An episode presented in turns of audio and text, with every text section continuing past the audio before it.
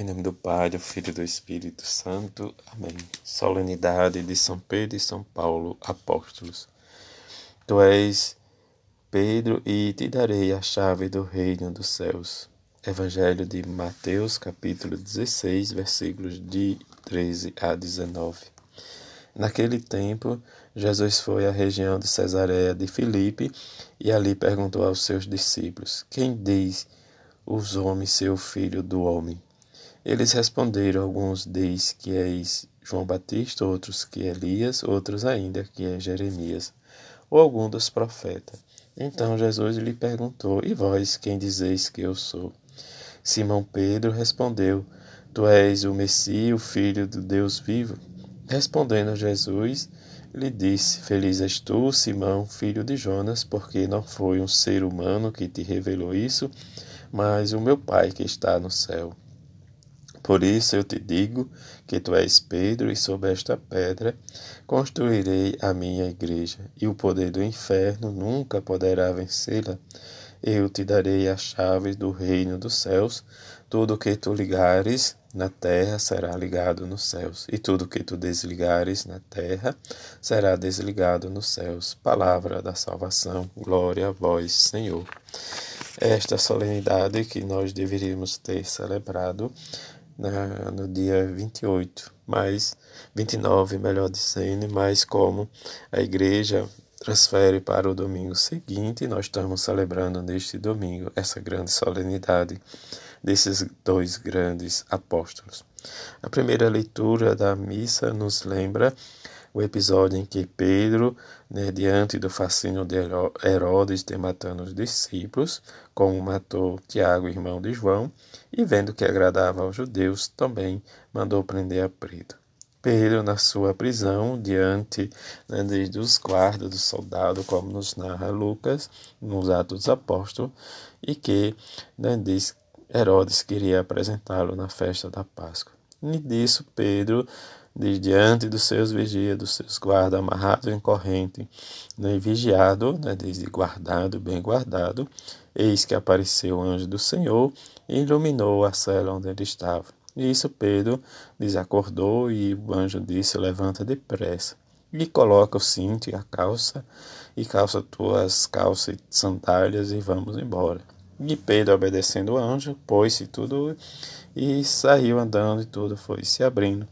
E Pedro vai realmente ver que o portão desabriu sozinho e de forma extraordinária ele vai dizer que o Senhor enviou o seu anjo de fato, como ele percebe.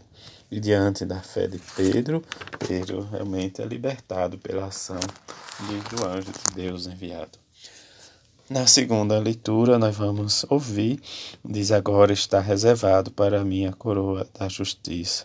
É o anseio de São Paulo diante do seu grande amor para com Jesus Cristo. Este amor incansável, como ele nos diz, combati o bom combate, completei a fé, guardei, quer dizer, completou a corrida e guardou a fé. E agora que nos é reservada a coroa da justiça, Diante ele espera que o amor diz na manifestação gloriosa do Senhor e que diante deste fato ele vai realmente dizer que o Senhor libertou da boca do leão. Isso, se o Senhor me libertará de todo mal, me salvará para o reino celeste. É isso que nós vamos escutar desde a segunda leitura, desde a missa da solenidade de São Pedro e São Paulo. Mas o Evangelho especificamente fala da confissão e reconhecimento de Pedro diz quem é Jesus. Esta é a pergunta que nós devemos sempre viver e experimentar na nossa vida. Quem é Jesus para mim? O fato né, de da nossa vida ser um pouco diferente, nós precisamos alicerçar sempre e ver em que Pedro, diante da sua fragilidade, vai reconhecer quem é Jesus. E este reconhecimento vai levar no sentido pleno de, de sua vivência com Jesus. Por mais que ele negue, mas ele vai ter sempre a sua particularidade e responsabilidade de viver e testemunhar. A alegria em que ele toma, desde faz o detentor das chaves, né, desde o ligar e do desligar as coisas do céu e da terra E isso é a unidade da igreja, em que nós temos que buscar sempre e vivenciar a nossa felicidade, como Pedro vivenciou e buscou, mesmo diante das suas quedas, da sua negação a Jesus, mas diante do seu silêncio, ele reconheceu em que realmente ele devia confiar. E que Deus, né, diante do fato de viver e mostrar e revelar a Pedro que Jesus é o Filho unigênito, o Messias. E que possamos conhecer, né, diz a grandeza e a responsabilidade que nós temos de ser anunciadores da palavra de Jesus. E sermos anunciadores, nós precisamos também vivenciar a nossa experiência junto com a igreja e ser obediente a ela para que vivenciamos a nossa unidade. E como Jesus nos diz, em que se Pedro é a pedra que está edificada e ele constrói a sua igreja, e que o poder do inferno nunca poderá vencê-la. Nessa entusiasmo, nós precisamos sempre trazer em nosso coração, onde um ou dois, ou dois estiver reunido em meu nome, estarei no meio de vós que possamos viver a nossa experiência de homens e mulheres para que tenhamos sempre a convicção da nossa fé.